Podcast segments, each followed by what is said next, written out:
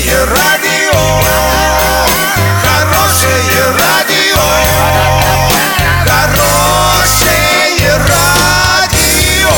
Радио Шансон.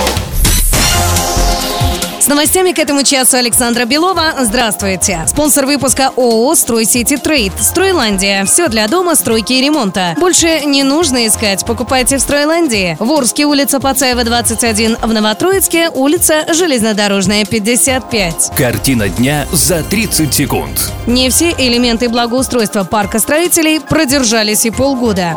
Акция «Диктант Победы» станет ежегодной.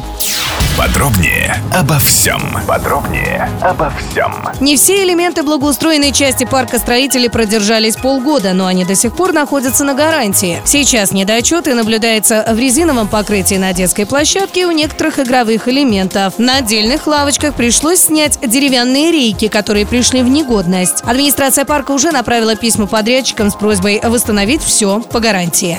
Акция «Диктант Победы», которая впервые прошла в России еще в 23 странах в этом году, станет ежегодной, сообщил ТАСС председатель оргкомитета акции «Диктант Победы», депутат Государственной Думы Александр Хинштейн. По его данным, всего «Диктант Победы» написали порядка 100 тысяч человек в разных странах, представители различных профессий, школьники и студенты.